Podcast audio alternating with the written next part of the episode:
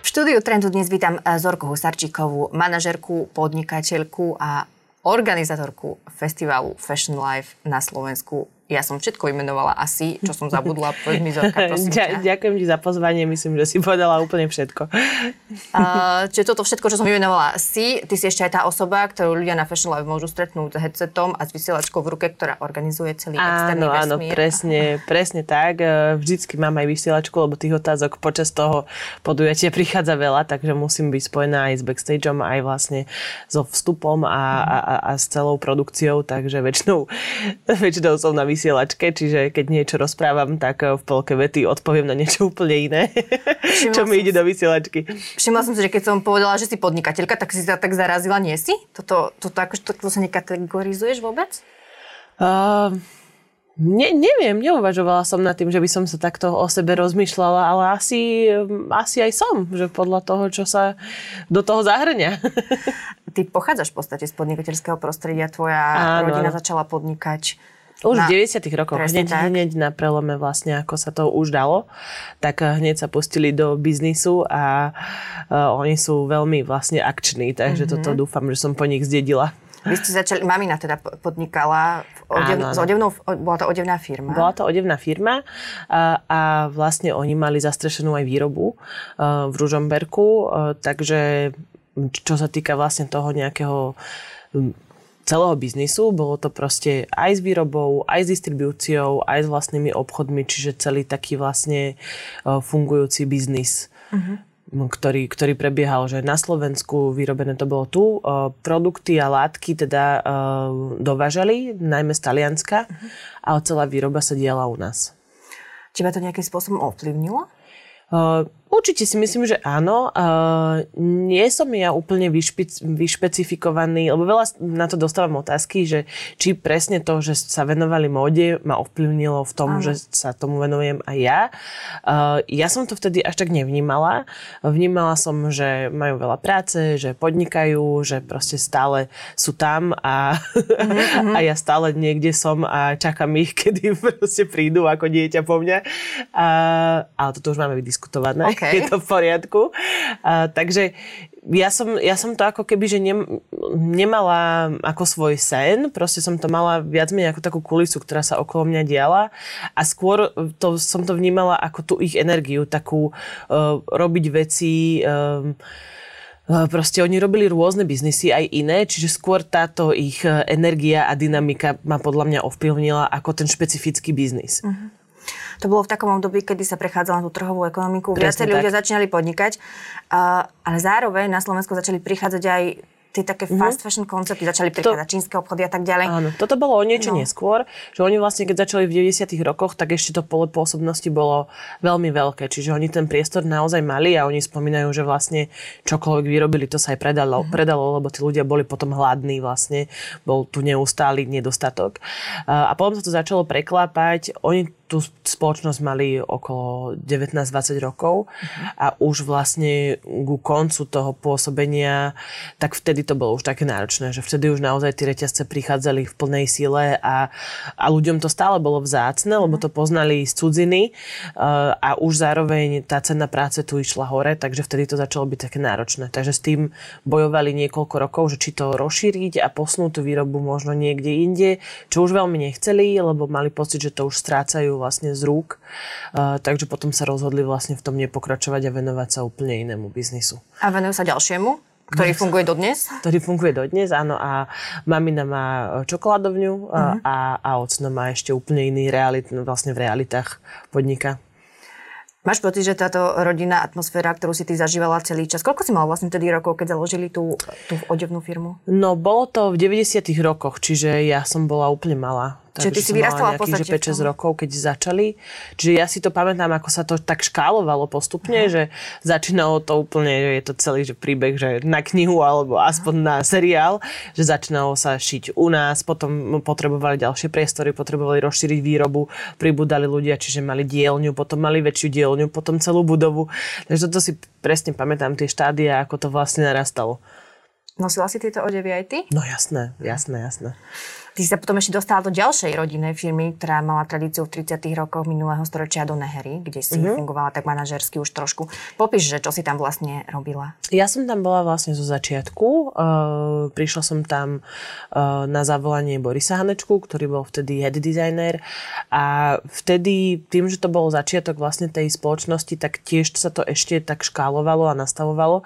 Takže tam tie funkcie sa mi tak ako pre, prelínali, že od rôznych produkčných záležitostí mm-hmm. cez nejaké komunikačné, marketingové. E, takže tam to bolo tiež ešte v takom v štádiu nastavovania. Mm-hmm. A pred 8 rokmi potom začal uh, fungovať Fashion uh-huh. Life z tvojej a iniciatívy, z iniciatívy tvojho týmu okolo teba, ľudí, ktorí sa tomu venujú v podstate aj dodnes však, ostali si taký stabilnejší tým, či? Boli tam nejaké zmeny v tom týme. Uh, v podstate ľudia sa niektorí začali venovať iným veciam. Uh, niečo vlastne tak ako keby ten entuziasmus zo začiatku trošku vyprchal, takže sa ten tým proste, je to živý organizmus, uh-huh, je to už uh-huh. 8 rokov, čiže je to asi normálne, že tam proste tá výmena nastane. A, a niekedy je to ťažké, niekedy je to ľahké, ale proste je to život.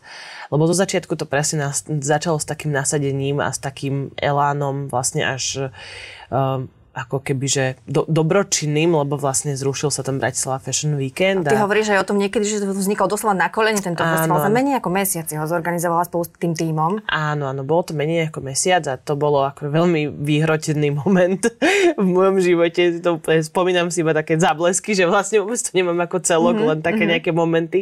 A vlastne fungovalo tu, fungovalo tu podujatie Bratislavské modné dni a, a zároveň um, Bratislava Fashion Weekend, ktorý organizovala pražská agentúra, ktorá organizovala aj Prague Fashion Week. Week. A a potom nejako túto slovenskú časť e, viac menej ako keby, že bez uvedenia dôvodu e, zrušili, ale s tým, že už napríklad komunikácia vysela po meste, takže už to bolo to veľmi také nečakané a, a aj tí dizajneri cítili voči tomu krivdu, lebo oni už boli viac menej v rozpracovanom štádiu, Aha. mali nachystané veci, kolekcie, takže vtedy prišla taká iniciatíva, že správme to podujatie z dola, že vlastne nemusíme čakať na niekoho z Prahy, aby nám to prišiel z zorganizovať. Takže viac menej to vzniklo veľmi rýchlo a tá energia tam bola taká mm-hmm. naakumulovaná. Takže viac menej za 3,5 týždňa sa to potom udialo v starej tržnici. A bolo to, bolo to super, lebo tam viac menej, že všetci chceli ukázať a dokázať, že to vieme spraviť a že, že proste vieme spraviť dobrú vec a tá energia bola úžasná. Aj si myslím, že tie výstupy e, proste bolo to, bolo to špičkové. Uh, potom samozrejme sa to začalo komplikovať. Ako všetko, jasne. lebo, lebo to je presne ten moment, že keď už z toho prvotného entuziasmu prejdeš na nejakú štruktúru, ktorá by mhm. mala byť v čase nejako zadelená a, a potom veľa ľudí uvedomilo, že je to, veľa ľudí si uvedomilo, že je to viacej práce, ktorá je aj počas roku veľmi náročná a, a, a, a samozrejme každý mal svoje aktivity a venoval sa svojim veciam, čiže, čiže tam sa to potom dosť veľkú dobu kryštalizovalo v tom našom týme. Odkiaľ ste vybrali peniaze na tento prvý ročník a potom na tie ďalšie, ako ste hľadali sponzorov, ako to začínalo fungovať ten celý fundraising okolo tých? Ten, ten prvý ročník bol veľmi, akože tým, že to bolo fakt, že pár týždňov, tak my sme tam uh, moc tých financií nemali. Uh, tí dizajneri, im bolo vrátené to fíčko, ktoré uh, platili na Bratislava Fashion Weekend. Tam to ešte, bolo... koľko to bolo korún ešte vtedy? Fúha, že koľko to mohlo byť, že bolo to mm, cca 600 eur na a dizajnera, okay. zhruba, zhruba takto to bolo. Uh-huh, Čiže uh-huh. to bol nejaký peniaz a viem, že v tom čase, čo sa nám podarilo vybaviť, bola Tatra banka, ktorá nám dala nejaký úvodný sponzorský, uh, sponzorské peniaze, ale viac menej za, tu, za ten krátky čas sa toho už viacej povybavovať nedalo, lebo uh-huh. predsa len tie spoločnosti majú nejako nastavené Jasne. tie financie na celý rok, na fungovanie dopredu. Takže potom sme to vlastne, ale tam zase aj veľa ľudí a veľa modelov, modeliek, eh, hairstylistov, make-upistov pracovalo vlastne bez nároku na honorár. Eh, takže tam sme veľa tých financií ani nepotrebovali, ale samozrejme boli veľké položky, ktoré nám tam vyskočili, napríklad uh, technika uh-huh. a tak ďalej. Takže, takže my sme si tam trošku spravili sekeru, ktorú sme potom doháňali tie ďalšie ročníky. A tak sa to trošku gulkalo s nami uh-huh. niekoľko uh-huh. rokov. Ty si hovorila, že už tu boli Bratislavské modné dni. Mm, oplatilo sa ísť do ďalšieho festivalu, keďže, keďže jeden bol zrušený? Ty si mm. založi, v podstate vy ste založili ako keby nový. Bolo to treba? Ty si takto riskovala, v podstate bol to risk, alebo bolo to také prirodzené ja myslím, pre teba? Tá, alebo... Ja si myslím, že tá myšlienka tam ani nebola pri tom vzniku, mm-hmm. že, že už ten Bratislava Fashion Weekend bol bol v niečom protikladný tým bratislavským modným dňom a, a vlastne tí dizajneri, ktorých my tam máme aj teraz, vlastne na Fashion Life, mali ako keby že záujem aj o inú platformu a, a proste vzniklo to úplne prirodzene, že táto myšlienka tam vôbec ani nebola, že či to je potrebné alebo nie je to potrebné. Skôr som to vnímala ako krivdu, že, že už rozbehnutá vec bola zrušená a vlastne um, poďme to tak či tak urobiť a spraviť to trošku po našom. Um, takže nemyslím si, že sme nad tým nejako veľmi mhm. rozmýšľali. Proste to bol rozbehnutý vlak, rozhodlo sa to v rámci niekoľkých minút a už sa to dialo. Teraz sa tieto dve podujatia stále konajú v podstate súčasne jeden rok. Aký je medzi nimi rozdiel pre lajka, ktorý netuší? Eh, ja si myslím, že máme trošku ino, inak postavenú dramaturgiu a snažíme sa inak ten koncept eh, smerovať. Eh, myslím si, že Bratislavské modné dni majú trochu iného diváka uh-huh. a trochu inú klientelu alebo návštevníkov.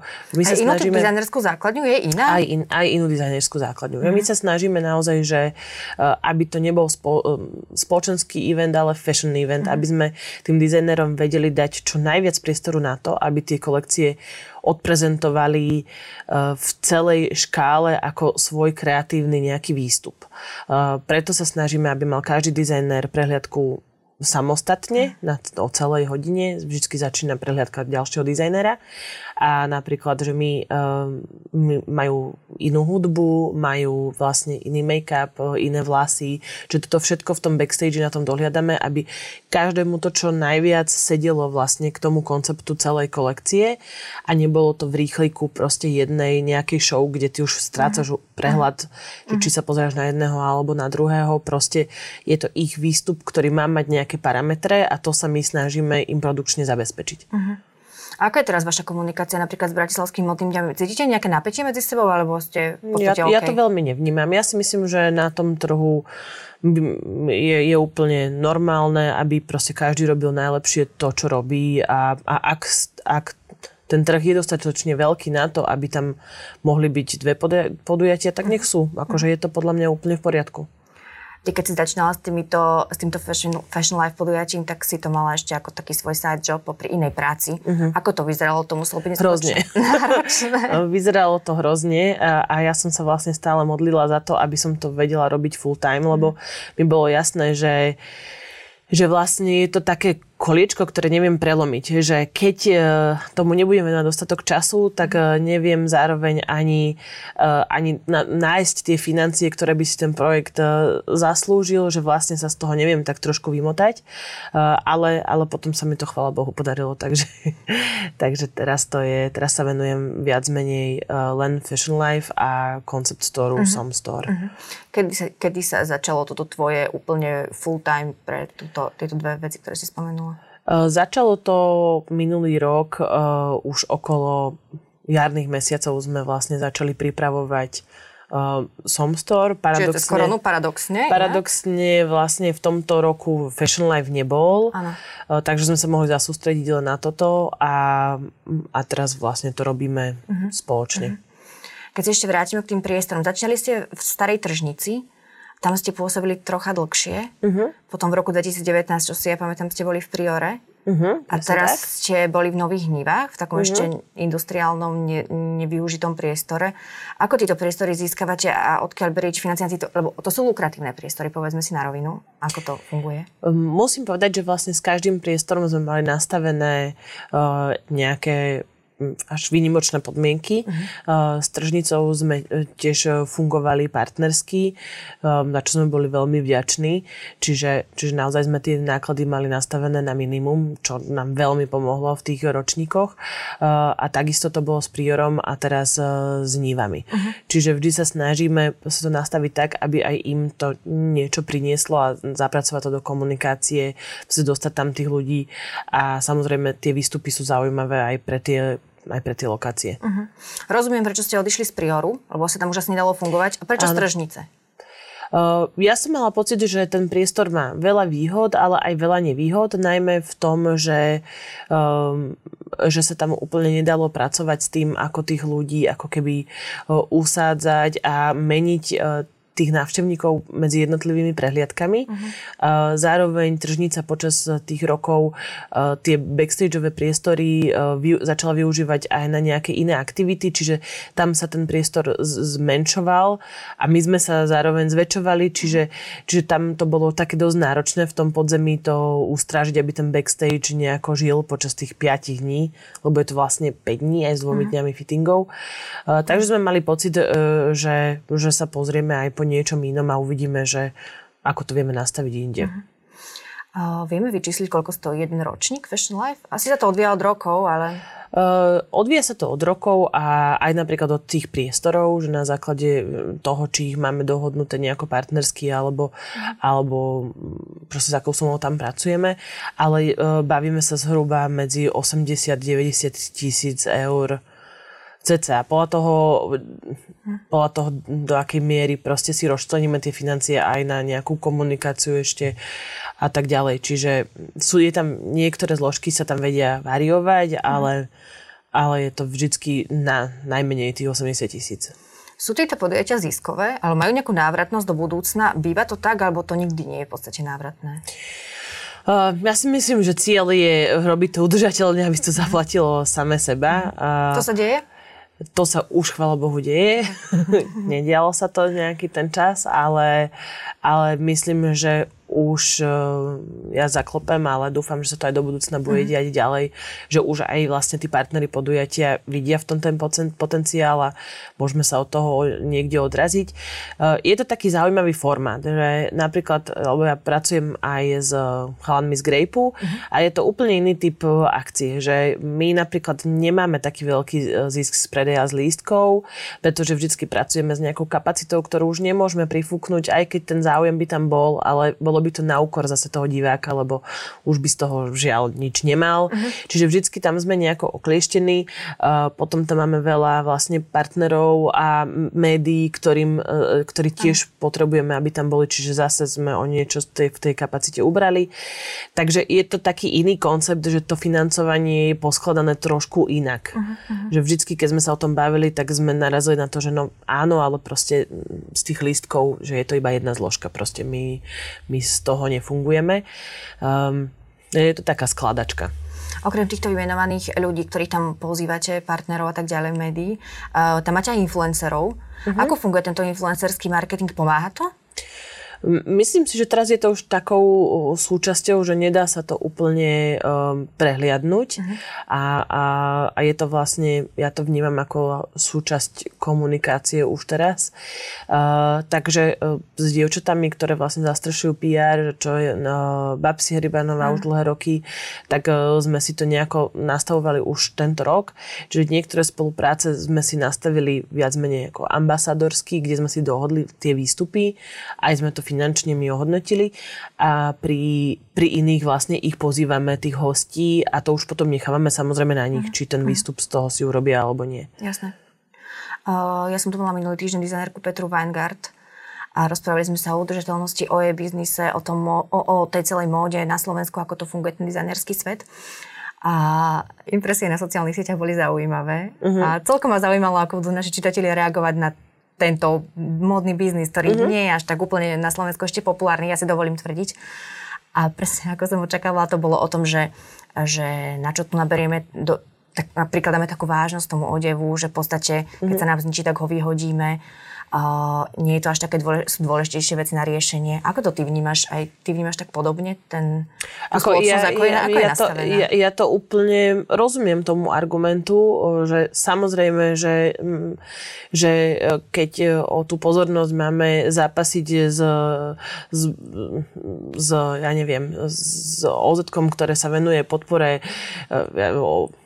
ľudí chorých na rakovinu, tak uh-huh, proste uh-huh. samozrejme, že, že je to úplne iná téma a, a iný rozmer, že je to úplne v poriadku, uh, ale zároveň si myslím, že v tej spoločnosti by malo byť podchytené aj, aj toto, že my sa venujeme týmto témam a je úplne košer, keď niek, niekto dá um, ako keby tú svoju energiu a, a, a proste pozornosť a tak ďalej do iných tém. Je to všetko úplne v poriadku. Uh, my si myslíme, že vlastne to patrí ku kultúre spoločnosti, ku tomu, ako sa tá spoločnosť prezentuje. Čiže proste z toho celého spektra sa venujeme tomuto a veľa sa bavíme o udržateľnosti. Ja si myslím, že, že jedna veľká téma je udržateľnosť, druhá veľká téma je lokálnosť, pretože my sme tu vlastne ten priemysel mali a bolo by super proste ešte stále sa ho snažiť oživiť, kým tí ľudia, čo to remeslo si ešte pamätajú, tu ešte sú a vedia tú informáciu posunúť ďalej. Čiže toto sú pre mňa veľké témy, s ktorými my pracujeme. Samozrejme, že v tej móde tá udržateľnosť je rozumiem aj tomu, že sa to stáva proste e, nálepka na všetko a. a taký trošku greenwashing. Ja proste m, rozumiem tomu, že ako s tým začali pracovať tie veľké, veľké značky a firmy. Stáva sa z toho fráza, stáva sa z toho áno. fráza, zároveň je veľmi ťažké pri tej móde vypatrať, že odkiaľ napríklad ten materiál pôsob, e, pochádza a ako je robený, tie certifikáty síce firmy vystavujú, mm. ale proste akože naozaj by si to musela dosledovať do poslednej nitky.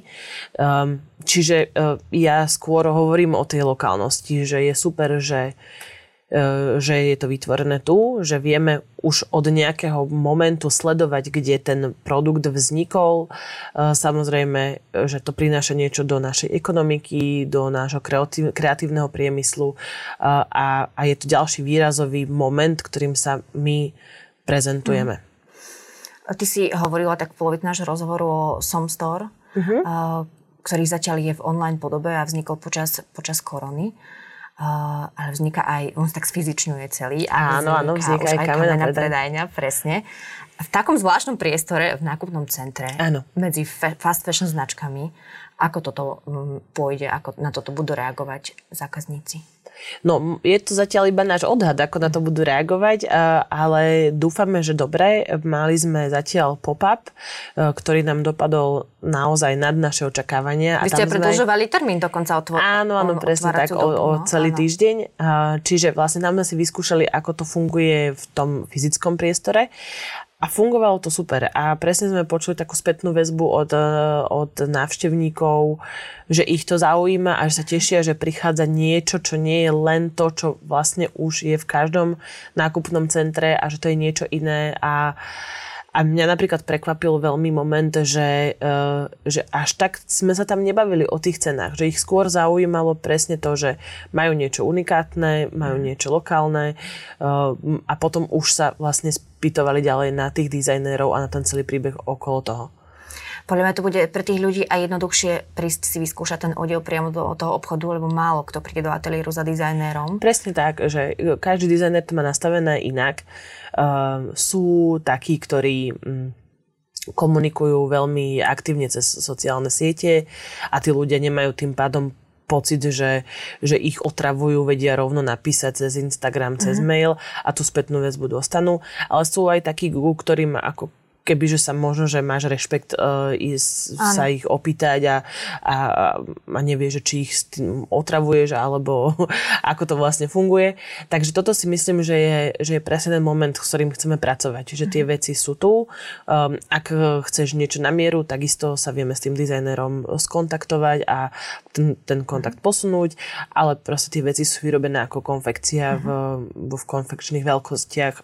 Pardon že si myslím, že ten prístup bude veľmi uľahčený. Čo je celkom unikát, lebo väčšina, tých, väčšina dizajnerov šije na zákazku. Áno, Teraz presne. dopredu do zásoby. Presne takže to tak. bude unikátne. Ja si pamätám, keď bol ešte ten pop-up, tak mnohokrát sme tam mohli stretnúť dizajnérov. Áno. Boris Hanečka tam sedel. Uh, pamätám si, že myslím, že... Aďa Pojezdalová tam bola. Tak. Áno. Je to možné Lukáš aj teraz v tých... Áno, presne tak sa snažíme ten koncept stavať, aby sme tam mali aj priestor na rôzne eventy a zároveň aj priestor, kde sa môže ten zákazník stretnúť s dizajnérom. Presne pri takýchto uh, veciach, ktoré vznikajú možno viac na mieru alebo sa nejakým spôsobom upravujú. Čiže rátame tam aj s týmto a veľmi by sme chceli, aby to nebola len predajňa, ale aj priestor, kde sa tie veci dejú. Či už nejaké mini eventy, uh, uh-huh. talky, um, mini prehliadky a tak ďalej. Uh-huh. Čiže bude nejaká osveta ešte aj v rámci, v rámci toho som Presne tam, presne tak. A tam, áno. pred dvomi dňami sa skončilo obrovské šialenstvo pre teba mňa stále zaujímalo, čo robia ľudia, keď skončí Fashion Life, čo vy teraz akože robíte, oddychujete, alebo už konečne sa spomínate a pripravujete nový už no, Fashion Life, alebo ako to vyzerá? Uh, no tak uh, najprv to musíš celé spratať, čo si uh-huh. si postavila. To, to je také nevďačné, lebo už tej energie je naozaj málo, ale tak chvala Bohu, chalani z produkcie uh, sa o toto postarali, čiže uh, už sme tam včera boli len doťuknúť nejaké posledné veci. Uh, no a na mne je teraz to celé vyučtovať, uh, dokomunikovať to uh-huh. s mhm. partnermi, poslať im rôzne reporty, vyučtovať granty, pouhradzať faktúry. Uh-huh. To ešte ako dlho ti bude trvať? No ja dúfam, že, že najviac mesiac. Budem ti držať palce. Ďakujem, že si prišla do trendu. Zora Usarčíková bola tu dnes. Ďakujem krásne za pozvanie.